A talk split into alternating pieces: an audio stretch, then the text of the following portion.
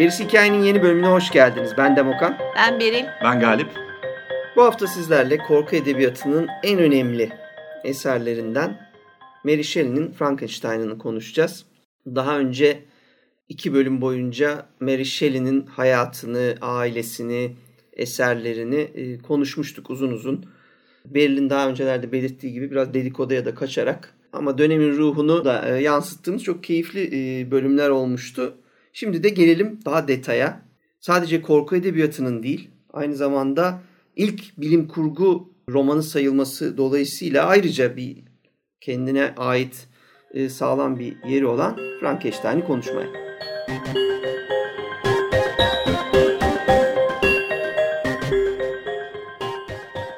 Mary Shelley'in e, büyük eseri Frankenstein ya da Modern Prometheus 1818 yılında isimsiz imzasız olarak yayınlanmış bir eser. Daha sonra 1823'te yeniden yayınlandığında e, bu sefer Mary Shelley'in adını taşıyor ve Mary Shelley bugün çok iyi bildiğimiz bir sürü insanın üzerine tezler yazmış oldu. Bu ön sözünde e, olayın hikayesini, yazılma serüveninin nasıl başladığını anlatıyor. Yani en azından bizim türlerimiz için çok büyük bir eser Frankenstein. Gotik romantik akımlardan etkilenerek e, bir şekilde ele aldığı düşünülse de aslında bilim kurgunun da ilk örneklerinden biri olarak en azından modern edebiyatta düşünülen ve atfedilen eserlerden bir tanesi Frankenstein. Ve ele almış olduğu konular itibariyle de zaten çok karmaşık olduğunu bu konuşmanın ilerleyen e, zamanda siz de kendiniz de e, göreceksiniz, hak vereceksiniz. Kitabın dünya üzerinde ulaşamadığı herhangi bir yer yok galiba dünya üzerinde. Evet kültür yok ya yani coğrafya yok değil mi onu diyorsun? Tabii tabii yani belki Ay'a bile gitmiş olabilir. Sonuç itibariyle anlatmış olduğu şeylerin herkesin bir fikri var. Çünkü daha sonrasında edebiyatın hemen arkasına kendini belki konumlandırabileceğim sinemanın en fazla sevdiği eserlerden bir tanesi Frankenstein ve Frankenstein canavarı mesele. Ee, ve herkes bir şekilde biliyor. Ama genelde yayınlanan versiyonları çok özetli, kısıtlı ya da tamamı çevrilmemiş oluyor. Çeviri konusu büyük bir dert zaten. Bizim ülkemizde de öyleydi. Son 20 yıldır belki biraz bir şeyler değişmiştir. Ama şu an bir edisyonu, okunabilecek bir versiyonu e, hali hazırda var. Rahat rahat okuyabilirsiniz. Hadi o zaman buyurun Frankenstein konuşmaya.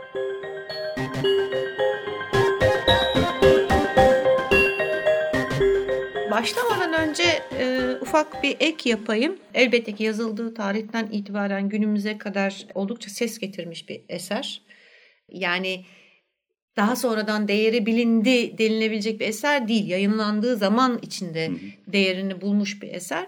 Fakat aynı şekilde çok da fazla kritize edilmiş bir eser. Şöyle ki e, kimi içerdiği insanla ilgili bir takım tespitlerden dolayı e, çok iyi bir örnek olduğunu savunurken kimi de kötü yazıldığı için anlatmak istediğini tam olarak anlatamadığını belirtiyor.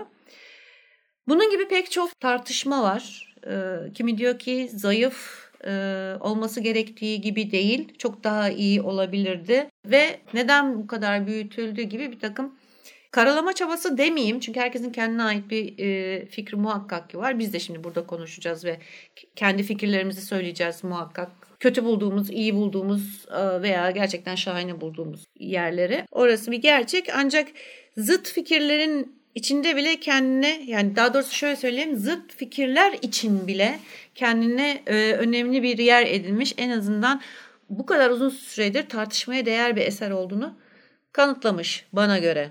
Evet yani ben kitabı orijinalinden okuyarak yakın zamanda tekrar okuma şansı bulduğum için e, bazı şeyleri mesela bu tarz eleştirilerin nereden çıkmış olabileceğini falan böyle düşünüyorum, tahmin de ediyorum. Günümüz hikaye anlatma metotlarına bakarsak, genel metotlara bugün artık oturmuş özellikle şeyden bahsediyorum. Hollywood vari şey şablon, iyi bir hikaye senaryosu, iyi bir senaryo gibi bir şeyden bahsediyorum. Yani aslında edebiyattan bahsetmiyorum ama bu bizim bugün edebiyatımızı da şekillendiriyor. Öykü anlatma şeklimizi de etkiliyor bu Amerikan bakış açısı. Biraz kendi adıma mesela onun eksikliği doğal olarak 1818'de ilk yayınlanmış bir romanda var. 18 yaşında, 19 yaşında İngiliz bir kızımız bir roman yazmış. Bunun klasik 20. yüzyıl dramatik yapımına uymasını bekleyemeyiz bence. Evet. Zaten uymuyor da. Bir o, ikincisi tabii ki dönemin dili dolayısıyla İngilizcesinin böyle oyuncaklı olması, ağdalı olması ki var bunlar ama yani bir Lovecraft ya da Edgar Allan Poe'nun yanında aslında tabii çok da düz bir dili var. En azından 6 satır süren cümleleri pek yok az e, düşünürseniz. O açıdan e, eleştiriye tabii ki açık. E, bu hikaye çok alışıldık bir şekilde ilerlemiyor. Ama en önemlisi bunca yıldır sürmesinde acaba eser mi etkili yoksa canavar mı etkili sorusunu bende hep uyandırır. Çünkü daha Galip'in dediği gibi bir yüzyıl içerisinde iş romandan çıkmış ve sinema ile beraber aslında canavara çok odaklanmıştır ve canavar her yere yayılmıştır. Yani Frankenstein ya da Modern Prometheus adı altında hatta işte Mary Shelley'nin adını kullanarak ya da kullanmayarak çıkan bir sürü şeyde aslında romanla hiçbir ilişkisi yoktur filmlerin. Ama canavar oradadır. Yani canavar kullanılır ve canavarın etkisi büyüktür. Sanırım kitaba en yakın örneklerden bir tanesi e, Penny Dreadful'daki canavar. Yani en azından hani e, yalnızlığı açısından veya kendine companion araması açısından veya işte sonu açısından kitaba daha uygundur. Daha bir çeşit saygı duruşuyla işlenmiştir orada. Evet ama yani sonuçta göre. canavar yine orada önemli Tabii, gene olan. De yani canavar hikaye orada olan. tutmuyor yani. Evet. Daha çok canavar tutuyor.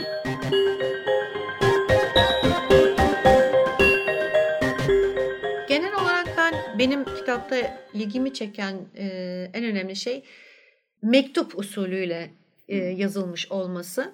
Bir de sadece tek kişinin mektubuyla değil aslında mektup üzerinden mektup üzerinden mektup evet, olarak. Flashback içinde flashback gibi mektup içinde mektup moduna giriyor olması, değil mi? Olması fakat her ne kadar iyi yazılmamış veya işte acemice yazılmış vesaire işte bir takım e, boşluklar var falan dese de okuduğunuz zaman o geçişlerde şey hissetmiyorsunuz. En azından ben hissetmedim. Gayet böyle yumuşak ve şey akıcı bir şekilde geçişleri yapıyor. Hiçbir şekilde rahatsız etmiyor. Ve geri döndüğünüzde de Aa, ben buraya nereden geldim demiyorsunuz. Evet. Döndüğünüz yeri iyi biliyorsunuz. Yani. Evet evet ben bir karmaşa olduğunu düşünmüyorum. Arada hemen bir e, yine faktoid bir atalım araya. İşte bu epistolary novel diyorlar. Daha önce Stephen King'i galiba konuşurken bahsetmiştik hmm. bu meseleden. Bu e, antik Yunan epistole kelimesinden bu epistolary şeye geliyor. E, Latine geliyor. Oradan da e, İngilizceye geçiyor. İlk örneği de şeymiş. Buna bir baktım neydi diyerek neymiş diyerekten 1485'te Diego de San Pedro e, adlı bir İspanyol e, yazar. Carcel de Amor, Aşk Hapishanesi diye bir ilk defa içinde mektuplarla geçen ve yani bu gerçeklik duygusunu yükselten ilk örnek oymuş. Şey diyebilir miyiz? Aslında belki absürt bir örnek olacak. Eğer Yok, öyleyse beni şey yapın da bu bugünün fan footage'ına benzemiyor mu? Benziyor, yani benziyor. o zamanki dönemde mektup çok önemliydi. Bugün de dokümantasyonlar, çekilmiş dokümantasyonlar önemli. Böylelikle aslında ikisi de hemen hemen aynı şey. Evet evet kesinlikle zaten bahsettik found footage'dan bahsederken bölümde... zaten ilk bu bizim Alejandro'nun kitabından da bahsetmiştik. Alejandro dedim. Kim? Diego de San Pedro. Al işte. Diego de San Pedro'nun e, eserinden de bahsetmiştik. Bayağı bildiğiniz found footage'a evrilmiş olan anlatı türü bu. Kişilerin şahitliklerine e, ve yani yeminli, e, şehadetli anlatılarına güvenerek bir şey konuluyor ve genelde de harikalar anlatılıyor açıkçası. Bram Stoker'ın Dracula'sı da aynı şekilde geçiyor birçok eserde de hep rivayet edici kişi. Biri bulunur, birinin ağzından anlatılır. Evet yani işte o gerçeklik duygusunu yükseltmesi açısından da zaten korku e, edebiyatına çok destek olan özellikle o dönemde korkuyu yükselten, atmosfer yaratmakta çok etkili olan bir yöntemdi. Evet. Bir de 1800'lerdeki özellikle bu 18. yüzyıldan birazcık daha şey kalan, miras kalan anlatı yöntemlerinden bir tanesi. Bu bizim birazcık da eleştirdiğimiz de bir şey. Çünkü her hikayeyi birinci kişi anlatıyor. Herkesin başına geliyor bu vakalar gibi. Poe gibi mesela bir anlatıcıysanız dergilerde peşi, peş peşe hikayeleriniz çıkıyor. Bir dergi sayısında bir sayıda atıyorum bir hikaye anlatıyorsunuz başımdan şu geçmişti diye.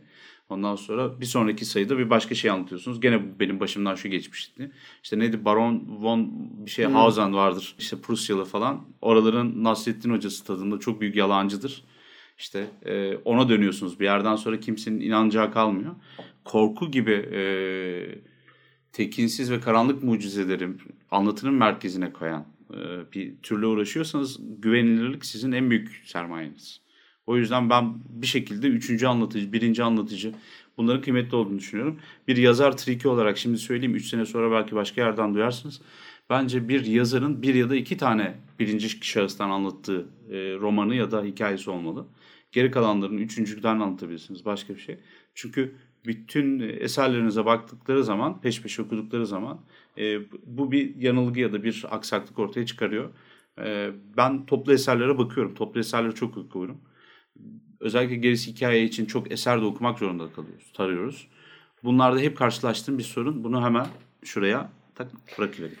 Ancak şimdi birincilden yazıyorsanız eğer en başta o birincil ağızdan anlatıcının kim olduğunu anlatmanız gerekir. Yani e, benim anladığım şu. Yani hep yazarın ağzından tabii ki ama. yani hep aynı kişinin yani hep yazar ben benim başıma bu gelmiş diye yazıyorsa evet dediğin hmm. doğru ama bir başkasının anlattığı bir şeyi iletir gibi birinci şahıstan eğer söylüyorsan bence eğer ustalıkla kotarılırsa bir sorun yok. Yok iyi bir anlatı zaten her şekilde kendi içinde parlayacaktır. Benim söylediğim şu hani e, bu örneği yakın zamanda birkaç başka eser için arada kullanmıştım. E, ama ilk defa burada işte gerisi hikayede ilk defa kullanacağım. Şimdi bir şey falan var. Hani bugün ne giysem falan gibi stil programları var. Orada rol yapma oyunları gerçekleştiriliyor. Bugün şuradayım, şu işi yapıyorum falan diye anlatıyorlar mesela. Oradakiyle bir farkı kalmıyor. Zaten inandırıcılık da genelde o seviyede oluyor. Hı. Çünkü iki paragraf, üç paragraftan fazla yer ayıran yok. Lovecraft gibi, Poe gibi deliler dışında. Herkes e, okurun bir şekilde ben dediği anda yazarın kabul edeceği üzerinden gidiyor. İkna olduğuna dair yola çıkıyor. Dediğim gibi e, bir şeyde geri çekilip bir bakmak lazım. Yazarlarınıza toplu baktığınız zaman, uzaktan baktığınızda göze çok büyük batan bir durum. Bence e, eğer yazmayı düşünüyorsanız profesyonel manada dikkat almanız gereken triklerden, hı hı. ipuçlarından bir yani tanesi yok, bu. Yok doğru söylüyorsun. Yani çok yani ünlü yazarlara baktığın zaman da öyle birinci e, perspektiften yazan çok yoktur. Genelde üçüncü perspektiften bakar.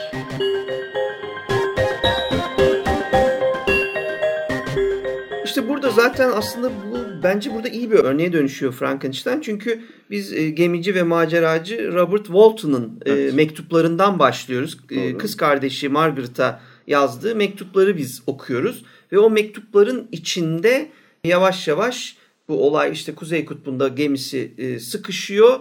E, buzların arasında çıkacağız çıkamayacağız ama büyük bir hırsı var ve Kuzey Kutbu'nu gitmek istiyor. O yüzden yolunda hiçbir şeyin duramayacağını düşünüyor vesaire derken Frankenstein'ın canavarı şöyle bir uzaktan geçiyor. Peşinden de Viktor Frankenstein fena bir halde dökülüyor böyle hani ölmek üzereyken geliyor gemisinde ona yardım ediyor ve evet. burada artık kendi hikayesinin içinde bu sefer Viktor Frankenstein'ın anlattıklarını anlatmaya başlayarak o birinci ağız ikincil bir birincil ağza dönüşüyor. Sonra o da onun mektuplarında kendi o da kendi mektuplarını anlatmaya başladığını demin Beril'in dediği gibi böyle boyutlar açıldıkça açılıyor. Evet bu, bu çok iyi bir yöntem. Aslında bu e, bu found footage diyeyim epistolomi gibi de şeyde yapmak istemiyorum. Telaffuz da zor zaten.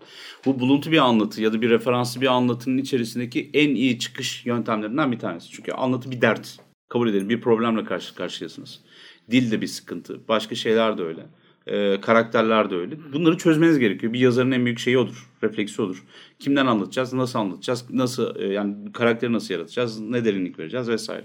Burada e, Robert Walton'ın e, kendi hikayesinde de mesela şey var. Bir çatı hikayesi, bir çerçeve hikayesi olmasıyla beraber anlatırken Victor Frankenstein'e geçtiği zaman mesela şey oluyor. Tarzı değişiyor. Evet. E, ondan sonra bu tarz değişikliği ha diyorsun. Tamam Victor konuşuyor şu an. Ondan sonra daha ilerleyen kısımlarda gene canavar bir şeyler anlatmaya başladığında tekrar yine tarz değişiyor. Tekrar tekrar başa dönüşler vesaireler. En son kapanışta hani şey yapıyor gene Walton Kaptan Walton yapıyor. Evet. Orada da mesela gene bir tarz değişiyor ama şimdi aslında değişmiyor da. Bazı kelimeler vesaireler cümleler benzeşiyor. Ama diyorsun ki ya Walter'ın aklında kaldığı kadar anlatıyor. Hı-hı. Burada bir gerçeklik, bir düzlem yaratıldığı için orada ne anlatırlarsa anlatsınlar kabul ediyorsun. İyi bir çözüm. Bunu demeye evet, çalışıyorum. Evet. Bir de şey sorunu dedin. Ona araya gireyim. Şunu e, arada böyle hoşuma giden cümlelerin altını çizdim. O o geldi aklıma. Bu anlatı bir sorun, kelimeler de bir sorun filan evet. dedin ya demin. Kitabın ilk başlarında şöyle bir cümle geçiyor. I shall commit my thoughts to paper. It is true. But there is a poor medium for the communication of feelings diyor. Hmm. Yani yaz, düşüncelerimi kağıda aktaracağım ama yazmak duyguların aktarılması için zayıf bir e, medya diyor. Yani duyguları anlatırken işte vücuduna, ses tonuna, ilişkiye vesaire bir sürü her, her birine ihtiyacın olduğunu hatırlatan yazmanın duyguları aktarmakta zor olduğuna dair bir cümle geçiyor. Çok da güzel bir Güzel anlatmış. bir detay. Bunu forum kavgaları esnasında falan bir yere çivilemek lazım işte.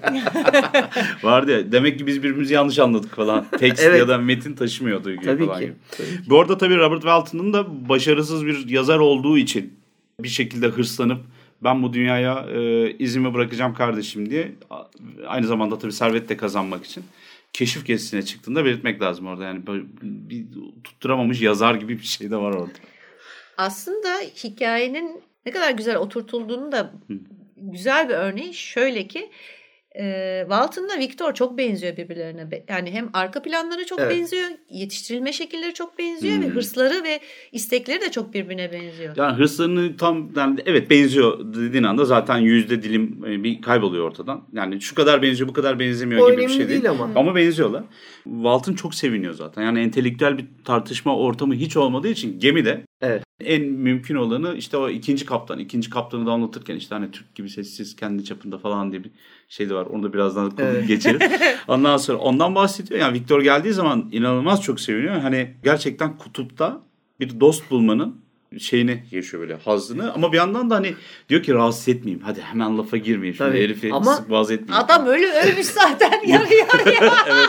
Ama yani şey çok önemli hem Berlin hem senin dediğin gibi yani sadece entelektüel birisi arkadaş değil bir hırsdaş buluyor. O Tabii. bence çok önemli. Hatta bununla ilgili cümlesi de çok hoşuma gidiyor. İkisini de çok net anlatır o cümle. For nothing contributes so much to tranquilize the mind as a steady purpose, a point on which the soul may fix its intellectual eye diyor.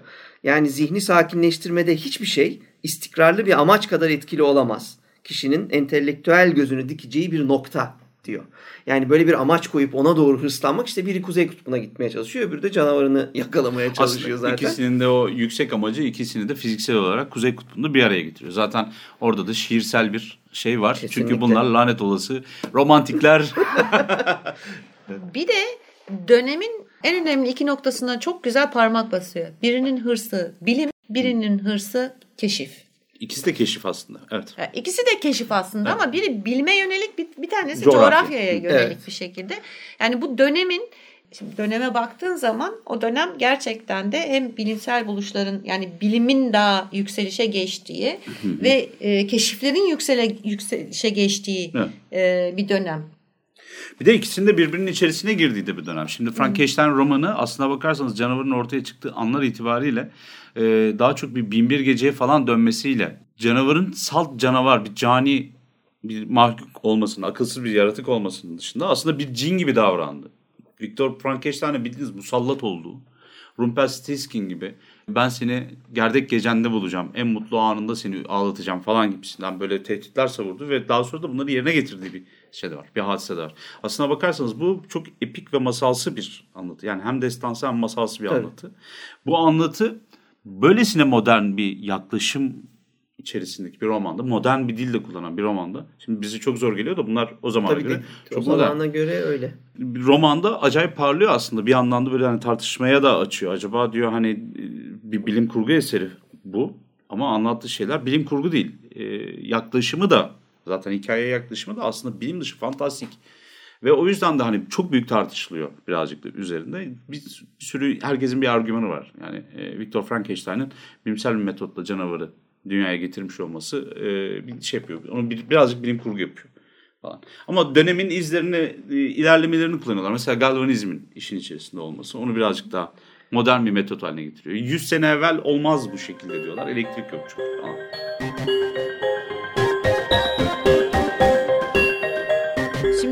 Frankenstein'ın canavarını daha doğrusu canavara gelmeden önce Frankenstein biraz iyileştikten sonra arkadaşının yani yedi- yeni edindiği kaptan arkadaşının hırsını görerek benim yaptığım hırs benim yani başıma neler açtı. Senin de başına aynı şeyleri açmasın diye benim hikayemi dinleye diye başlıyor. Evet. Ders Hikaye, hikayesi, Ders evet. hikayesi. Ve burada şey var.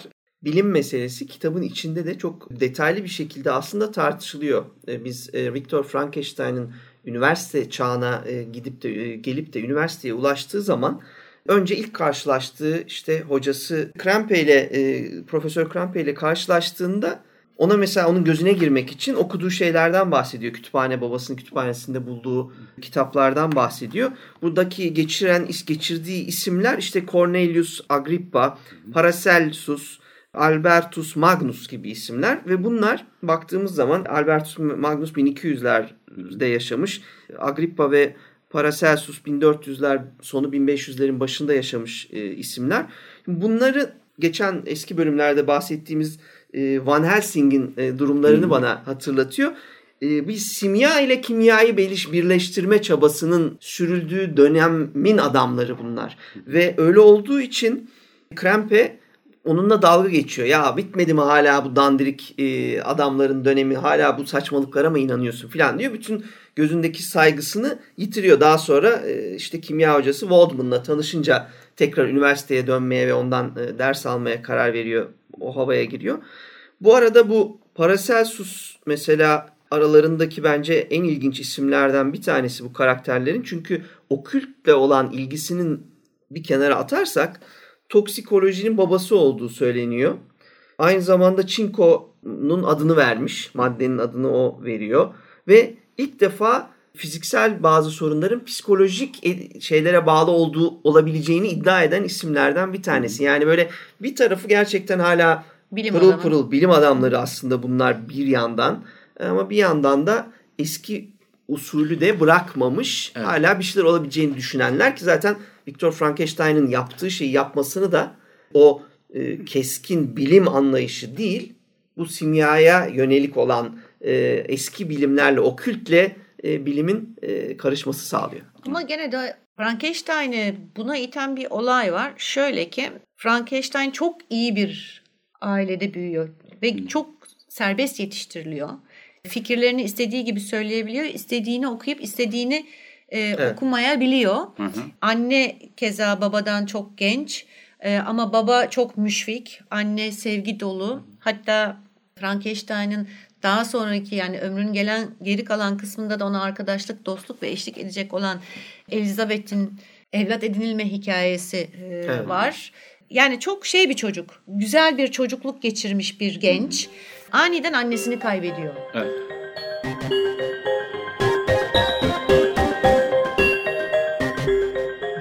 Şeye gireceğim. Gerçekten kitabın e, çok yönlülüğüyle bence önemli örneklerden biri de bu. Bizim Viktor Frankenstein'ın mesela aile hayatını bu kadar detaylı biliyor olmamız. Bir tarafta bir e, okült hikaye gidiyor, bir tarafta korku gidiyor, bir tarafta bilim kurgu gidiyor. Bir yandan da ama mesela ben çok mutlu bir çocukluk geçirdim. İşte ailem bana hep iyi davrandı. Ee, evlat sevgisinin ne kadar değerli olduğunu çocukluğumda aslında bunları gördüm ama anlamamıştım. Ta ki dışarı çıkıp e, başka insanların ailelerine şahit olunca ve aslında bunun doğal olmadığını fark edince evlat sevgisinin, onların bana gösterdiği sevginin, rahatlığın, keyfin, e, yaşattıkları hayatın güzelliğini o zaman anladım diyor. Şimdi burada tabii ilginç olan başka bir durum var. Baktığınız zaman Viktor Frankenstein'ın e, hayatı, bu safatı diyelim. Birçok bakımdan Mary Shelley'in hayatından izler taşıyor. Birincisi Viktor Frankenstein'ın anne tarafından büyük babası, dedesi e, bayağı bildiğin Godwin gibi. Yani Mary Shelley'in babası gibi. Aynı şekilde annesi de Viktor Frankenstein'ın bayağı bildiğiniz Mary gibi davranıyor. Çünkü hani zengin bir adam tarafından hem himayesine alınıyor ve ondan sonra da zengin, varlıklı, birikimli, aynı zamanda bir siyaset adamı Yani Baba Frankenstein tarafından himaye altına alınıyor. Daha sonra da evleniyorlar kaçınılmaz olarak ve arada da Koma Gölü'nde işte gezintilere çıkmalar vesaire gibi bir durum oluyor. Şimdi e, burada gerçekten çok şey izler taşıdığını biliyoruz. Mary Shelley'in üzerine iki bölümde konuştuğumuz için aslında bu arketipin bir şekilde Victor Frankenstein'in kendisinin çocuğuymuş gibi bir şekilde izah etti ve e, 17 yaşında ölmesini de belki sahip olamadığı anne üzerinden bir daha tanımladı. Yani anne eksikliği üzerinden tanımladığını ben düşünüyorum. Daha sonra Victor Frankenstein'ın okumaya gittiği, daha sonra canavardan saklanmak için gidip yerleştiği yerlerde de gene Mary Shelley'in bildiği yerler olduğunu görüyoruz. İskoçyalar evet. falan olduğunu görüyoruz. İrlandalar. Daha sonra İrlanda'ya da gidiyordu galiba. Avrupa'daki gezintisine gene aynı şekilde. İrlanda'ya gidiyor. Ondan sonra ya bütün bunlarda aslında küçük küçük birazcık dedektiflik yaparsanız Mary Shelley'i görüyorsunuz. Kesinlikle. Victor davasında ben birazcık da şöyle düşünüyorum. Şimdi Victor Frankenstein'le beraber ortaya çıkan aslında bir tip var, bir arketip var. Deli bilim adamı tipi var. Aslında e, Victor'a baktığınız zaman deli bilim adamının ya da bir bilim adamının deli olmasına dair bir işaret, bir delil bulamıyorsunuz. Karşınıza çıkan şey okült eserlerle e, aklı çok karışmış. Annesini kaybettiği için de kendini bir hedefe, bir amaca odaklamış ve çok çalışkan, çok hırslı. O, onun dışında bir de şey var. Bilim o zaman henüz daha dünyanın sınırlarını tamamen ele geçirmemiş. Yani kelimenin her manasında ne fiziksel manada Robert Walton'ın olduğu gibi coğrafi manada e, ne de Victor Frankenstein gibi hayatın ve dünyanın bütün sırları daha ifşa olmamış. Hiçbir yer bilmiyor. Hala keşifler yapılıyor sürekli bir şeyler.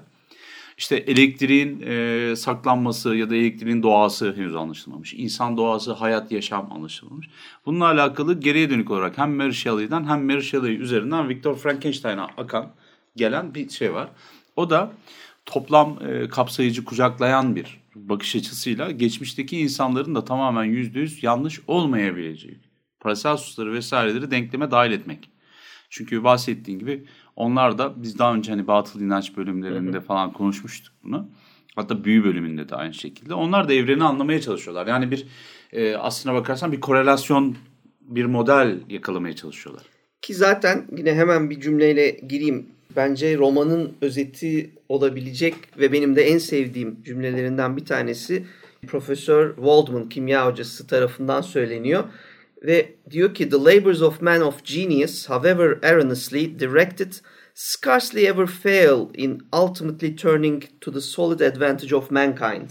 Yani her ne kadar yanlış yollara girmiş olsalar da dahilerin emekleri nihayetinde insanlığa elle tutulur bir fayda sağlamak yönünde nadiren başarısız olur diyor. Hmm. Yani adam simya da yapıyor olsa eğer dahi ise ve sonunda bir şey başarıyorsa e, bu toplamda yeterince uzun zaman geçerse ben buradan bunu anlıyorum daha doğrusu yani. Sonuçta bunun iyi bir sonucu da olacaktır bu dehanın e, yaptıklarının. Bugün kötü olmuş olabilir. Hı hı. Ama yarın ne olacağını bilemeyiz. Evet.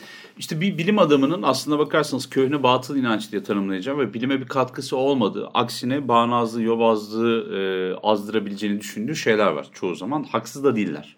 Ama yani sanki uygulamada, metotta bir sıkıntı olduğu için bir çatışma oluyor daha sonra bir yerde. Bir de yani 1800'lerin başında hala bunlar bilinmiyor. Bu bugünkü kadar kesin değil, değil dediğin gibi. Tabii orada yaklaşımlar. Yok bilim adamları açısından aslında birçok şey biliniyor. Yani bilim adamının yaklaşımı da çok belli. Metot da zaten tanımlanıyor.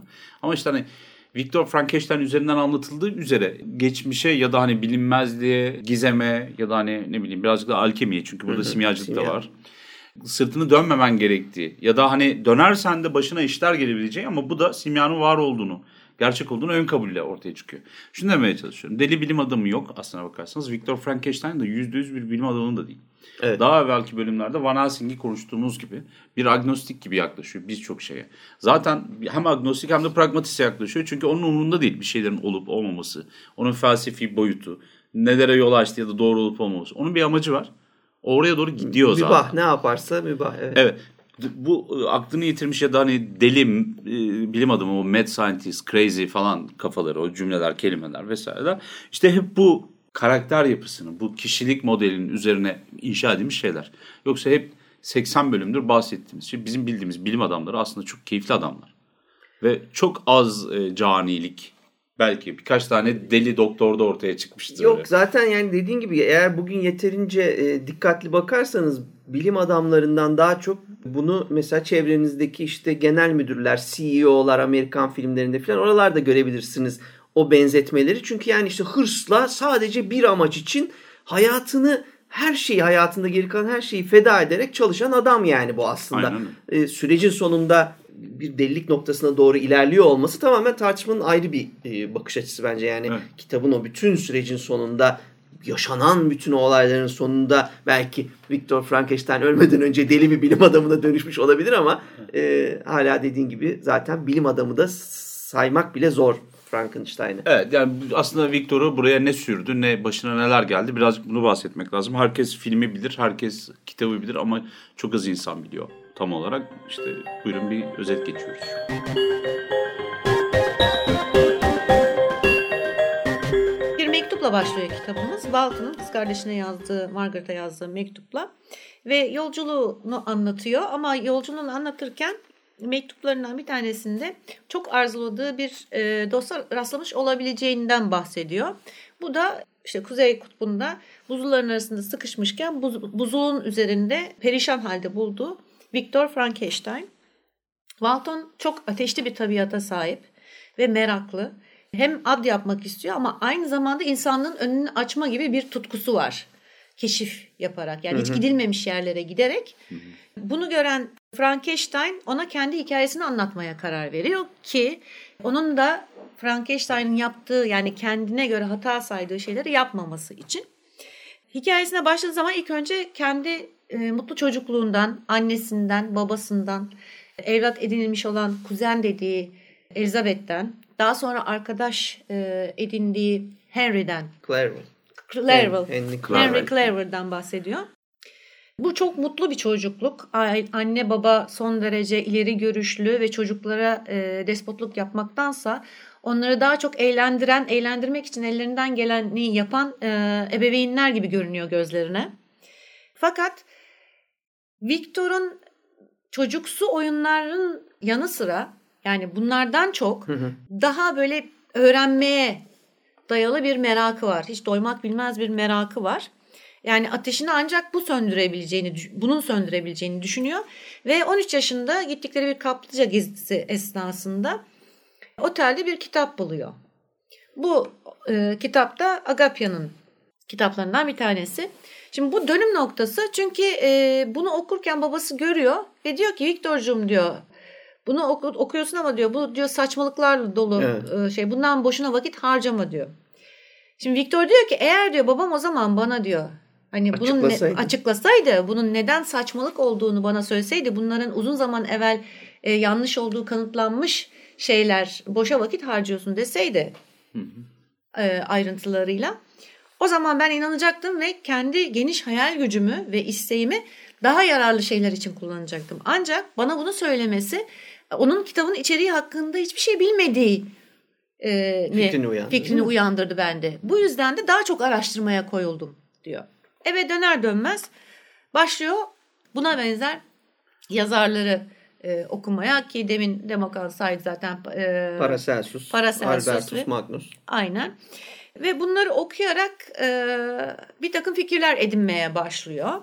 Doğanın gizemi onu çekiyor. Onun sırlarını öğrenmek istiyor. Sırlarını öğrenerek insanlığa büyük yararlar e, getirmek istiyor. Ki zaten işte bu e, natural philosophy diyorlar o sırada e, daha science terimi pek e, oturmamış. Bilime hani natural philosophy diyorlar o, o yönde ilerliyor. Bunları araştırırken sadece e, doğa felsefesi değil aynı zamanda alkemi veya bizim dilimizde simya e, ile de ilgilenmeye aynı zamanda şey şeytan çağırmaları felsefe taşına ondan sonra iksirlere Evet. iyice dalıyor ve e, özellikle hastaların iyileştirilmesi veya işte ölülerin e, tekrar hayata dönle- e, döndürülebilmesi konusunda bayağı kafa yormaya başlıyor.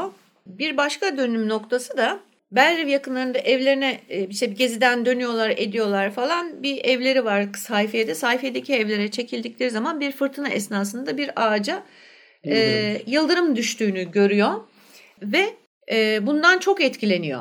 Yani o yıldırımın gücünden, değil mi? Gücünden evet gücünden çok etkileniyor. Çünkü gittiğinde ağacın tamamen neredeyse yok olduğunu e, görüyor ve bunun kullanıp kullanılmayacağını merak etmeye başlıyor.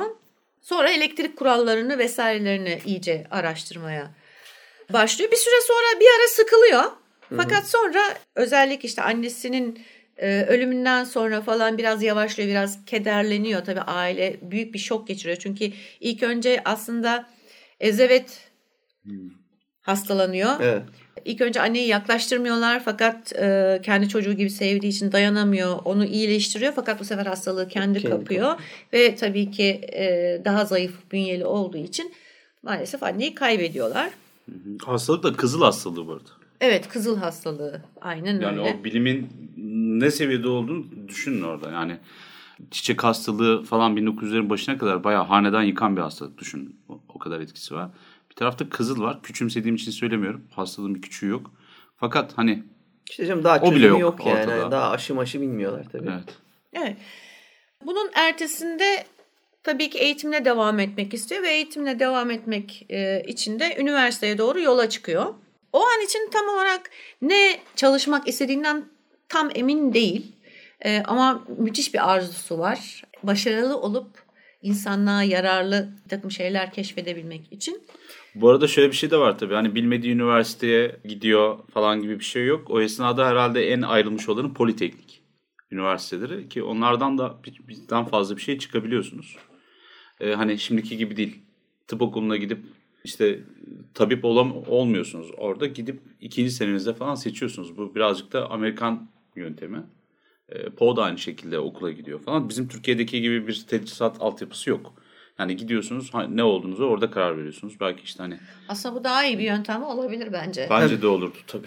Evet. Türkiye'de Koç'la Sabancı falan yapıyor galiba bunu. İktisatçı Artık girip yapılıyor öyle numaralar. çıkıyorsunuz. Yani bir süredir bir 10 senedir falan artık öyle akıyorlar. Bölümden bölüme geçiyorlar. Bitmiyor o üniversite ama bu arada da bence 3 üniversite keyifli. okunmuş olunuyor. Güzel bir şey evet. Evet. İlk üniversiteye adım atıyor. Tabii endişeleri var. Ee, sonuç olarak tanıdığı fazla bir kişi yok ama e, şey dolu, hırs ve heves dolu. Ee, o hevesle ilk karşılaştığı eğitmeni Krempe ile doğa felsefesi hocasıyla e, Krempe ile e, karşılaşıyor. İşte bir sohbet ediyorlar. Sohbet ederken e, kendi okuduğu Agrippa'dan e, ve diğer okuduğu e, yazarlardan bahsediyor. Bunun üzerine Krempe biraz kendini beğenmiş Evet evet yapıda bayağı bir adam. yani Yani Yok, bunu- aşağılıyor yani. Şimdi onlar birazcık şey masalı gibi zaten. Bu e, Agrippa'ların falan yöntemleri çok eski. Ondan sonra bir sürü yanlışlanma da çıkıyor zaman içinde.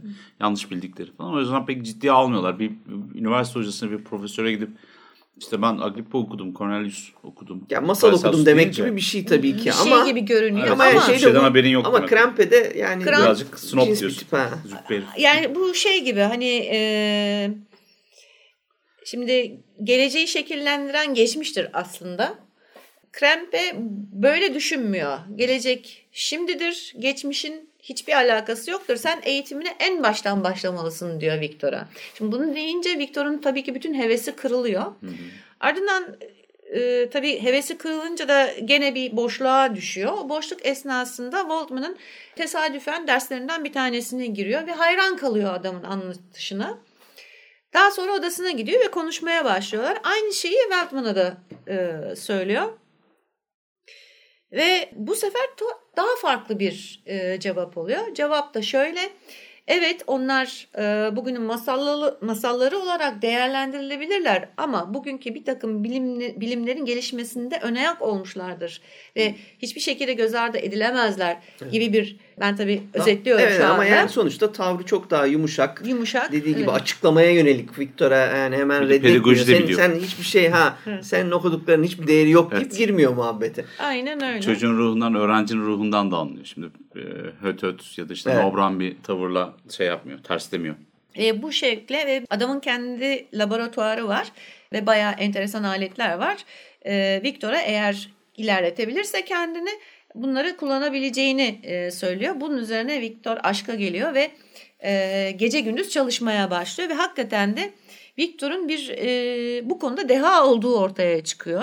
Kendi hocalarını geçecek kadar bile Hızla ilerliyor. hızla ilerliyor ve birkaç da birkaç tane şeye özellikle işte gereçler bakımından e, buluşlar yapıyor. E, Yeni gereçler ekliyor laboratuvara E, ve üniversite tarafından saygın bir konuma geliyor. Fakat Victor'un en büyük tutkusu canlandırmak.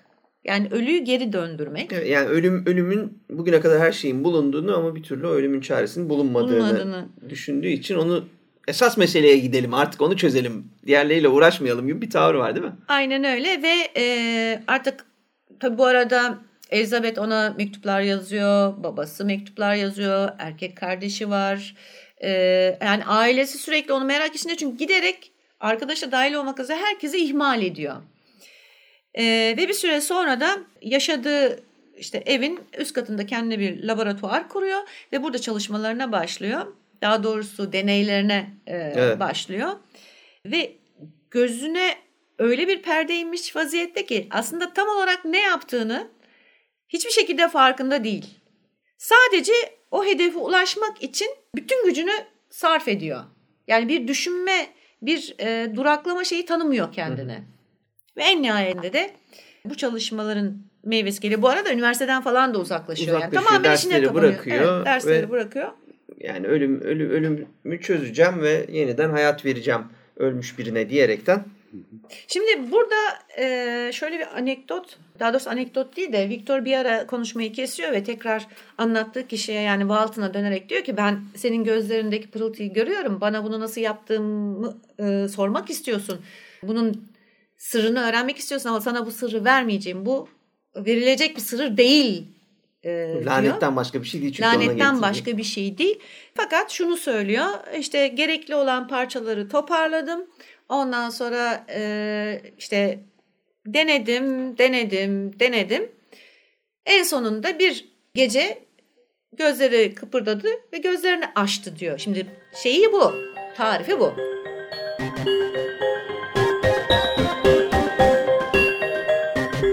Tek bir e, vücut değil pek çok vücut parçası ayrı ayrı e, insanların vücutlarını e, birleştiriyor. Burada bir süreçte bunu da anlıyoruz. Hatta o mezarlığın o şeyin hatta kiliselerde oluyor genelde o civardaki mezarlıklar anlaşılan o kilise alanının onun için yani hani güzelliğin barındıran canlı bir vücudun kurt yemi olduğu e, yerler olduğunu düşünüyor o günlerde. Çünkü diğer insanlar oraların kutsal olduğunu düşünüyor. Öyle düşünmeyerek rahatça ceset parçaları falan afırabiliyor. Evet birazcık şeyde e, paradigmada farklı tabii insanların o değer yargılarına pek ilgilenmiyor. Buradaki birazcık da hani şey de olabilir, kültürel farklılık da olabilir. Gittiğiniz yerin dışında hani de davranıyorsunuz. Başka bir yerden geldiğinizde yaklaşımınız da farklı. Ölüler sadece ölü onun gözünde. Olabilir böyle bir durum da var. Yani ölüler sizi e, mezarına dokunduğunuz için ya da hani bir cesete dokunduğunuz için gece gelip rüyanızda boğmayacak Evet. yaratıklar. Çünkü onlar ölü falan gibi bir şey de var. Bir de çok umurunda da değil zaten. Değil. Yani. Söz yani zaten hiçbir şey umurunda değil. Yani yemek, içmek, e, ne bileyim dışarı çıkmak, hava almak, e, arkadaşlarıyla haberleşmek veya ailesiyle haberleşmek veya üniversitede çalışmalarına devam etmek bunların hepsini kesiyor. Ve tamamen bunun sonucuna ulaşmak için güdümlü bir mermi gibi Ve sonunda da o göz açılıyor. ve sonunda da o göz açılıyor. Ama açıldığı andaki tepkisi hiç okuyucunun beklediği gibi değil. Ve tabii ne gördüğüne dair kitaptakinden ben hemen kısacık bir şey söyleyeceğim. Kısa bir iki detayı vereceğim. Karşımızda gözünü açan yaratık hakkında minik 3-5 detay. Bir, açıyor o gözü. Göz sarı. Evet. Ten rengi de sarı yaratığın. Saçı uzun, parlak ve simsiyah. Dişleri inci gibi bembeyaz ama dudakları simsiyah. Ve o göz açılınca Bir şey dev zaten. Yani Bir de tabii yani bir pek İki- çok parça iki- birleştiği için 2.4 metre diye söylüyor. Kaç? 6 Evet. foot bilmem kaç diye bu Evet arada. 2 metre yani 2 metre boyunda hadi İki 4 metreden santim daha- daha, fazla. metre. Evet, iki- iki, dört bayağı diyor. normal insandan bayağı büyük. bayağı bir- devasa bir Evet. şey var. Esnek kemikleri var. Daha hızlı, daha güçlü. E tabii bunları o anda o anda bilmiyor. bilmiyor bunları tabii. evet. Ee, o Ama korkuyor. açılıyor ve müthiş bir korkuyla sarsılıyor Evet. Victor. Bu- Burada bir şey söyleyeceğim ama. Yani bu parçaları birleştiren de Victor. Sonuçta o tenin rengini vesaireyi de biliyor. Gözün rengini de biliyor. Şu, bu- sanki o deneyler testler esnasında değişen ya da hani ortaya çıkan bir sonuç değil bunlar. O parçaları ele aldığında da şey. Orada bir beklentisi var ama. Bir tek şey yalnız gireceğim. Hmm. Kesiyorum ama mesela sarı göz olmadığı için büyük ihtimalle o canlanma sürecinde ya da deneylerde ya da bekleme sırasında bir şeyler de değişiyor aslında. Ama söylüyor mu bunu? Yani Yok söylüyor sonradan. Hmm. Sonradan e, anlattığı kısım var. Yani e, ben diyor bütün bu işlemleri yaparken o kadar kördüm ki diyor. Hmm. Yani ben o benim diyor masamda diyor hareketsiz yatarken hiçbir şekilde Nasıl onu bir şey olduğunu. nasıl bir şey olduğunu fark etmedim bile Tamam. diyor. Ne zaman ki gözünü açtı, ne zaman ki can buldu, o zaman ne kadar Ben ne korkunç yaptım? bir şey yarattığımın farkına vardım. Ben de bunu demeye çalışıyorum. Bir yandan tabii orada çok da güzel bir alegori bir e, tersine bir gönderme de yapılmış vaziyette. O da şu mesela yaşayan insanın eğer karşınızda bir bilinç varsa yaralarına e, pek dikkat etmiyorsunuz. Bu benim sevdiğim bir küçük anekdottur. Ama ne zaman ki ondan bir can çıktı ya da işte hani tenis olmaya başladı bütün kusurları bir bir ortaya çıkıyor. Neden? Çünkü hani dikkat ettiğiniz şey ortadan kalkıyor. Yerine onu daha e, objektif bir şekilde ele almaya başlayan bir göz ortaya geliyor. Nesne oluyor. Aynen öyle. Nesne değil daha farklı yönleriyle ele almaya başlıyorsunuz. Bir öncekinde konuşan vesaire bir şeydi. Umrunda değildi senin o elinin üzerindeki küçük yaralar vesaireler. Ama artık konuşmadığı için bir bilinç, bir canlılık göstermediği için mesela başka şeylere bakmaya başlıyorsun. Yabancılaşıyorsun. Bunun evrelerinden bir tanesi o. Zaten Victor'un o yaşamış olduğu yıkım da bir başka akıl e, bozulması. Ortaya neyin çıkacağı çok belli.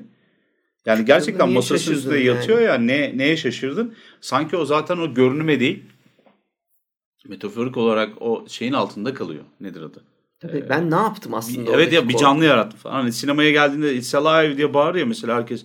E, makine çalıştı gibi algılar öyle bir şey yok. Yani cansız bir şey canlandı demek oluyor o. Yani bu defa işe yaradı gibi falan değil. Bu çok büyük dehşet var orada falan. bir şey. Şey de olabilir mi? Ee, aslında be- yani ben işte mesela kitabın o kısmına kadar Victor'un hani tamam bu hırsla çalışıyor ve hedefi canlandırmak. Ama canlandırana kadar kendi dahi canlandırabileceğine inanmıyor belki de. Çok doğru söyledin. Yani Bravo. o Tabii. onu başarmış olmanın korkusunu da yaşıyor. Hem o- altında eziliyor. Dedi, Aynen öyle. orada. Hem o ama bir yandan da şu da çok önemli. Yani Galip o dediğin masasında yatıyor ama bunca ay belki boyunca ama Victor bize e, onu anlatmayı, yaratığın neye benzediğini anlatmayı canlandıktan sonra seçiyor. Yani karşısında canlanınca e, o yaratığın neye benzediğini bize anlatıyor. Çünkü Masada kimlik ölürken buluyor. yatarken anlatmıyor. Anlatmaya Değil mi? değer buluyor artık. İşte kimlik buluyor. Evet, Evet. doğru. Yani ne zamanki kimlik buluyor e, zaten belki de onu en çok korkutan şey o. Yani yarattığın şeyi yarattığı şeyin kimlik bulması. Hı hı. Ve o şeyle tabii e, o korkuyla kaçıp gidiyor. Kaçıyor. İlk önce yatak odasına kapıyor kendini sonra da arkadaşı Artık korkuyla beraber ne yapacağını bilmez bir şekilde koştururken vesaire okul arkadaşı olan Henry Clavell'la denk geliyor. Henry de bunu alıp götürüyor daha sonra. Ya tamam korkma sakin ol falan teskin ediyor. tabii Harry'nin Ne hiçbir fikri yok. Neden korktuğunu bilmiyor. Yani evet evet Neden? zaten anlatamıyordu o. Zaten Delirmiş. söylüyor diyor ki ben diyor bunu nasıl anlatırım diyor. Yani anlatmaya ihtiyacım var. Neden korktuğumu söylemeye ihtiyacım var ama ben bunu anlatamam diyor. Nasıl büyük bir günah işlediğimi kimseye söyleyemem diyor. Neyse bunu alıyor eve götürüyor. Bir bakıyor işte ilk önce bir kolaçan ediyor. Bir Evet. şey var mı yok Evet. mu? Bakıyor ki yaratık yok. Ee, rahat rahat eve giriyorlar. Ondan sonra uzun bir süre zaten biz yaratıktan haber alamıyoruz. Şöyle ki işte hayatına devam ediyor. E, İşte arkadaşıyla e, beraber yaşıyor ama depresif bir halde. Yani e, sürekli mood swingleri var. Yani bir neşeli oluyor, bir içine kapanıyor, bir yalnız geçirmek istiyor, bir yalnız kalmaktan korkuyor. Yani öyle bir duygu fırtınası içinde ki zaten orada gözün açılmasıyla o denge bozuldu tamamen zaten Victor'da. Evet. Yani artık o da aslında insan olmaktan çıktı.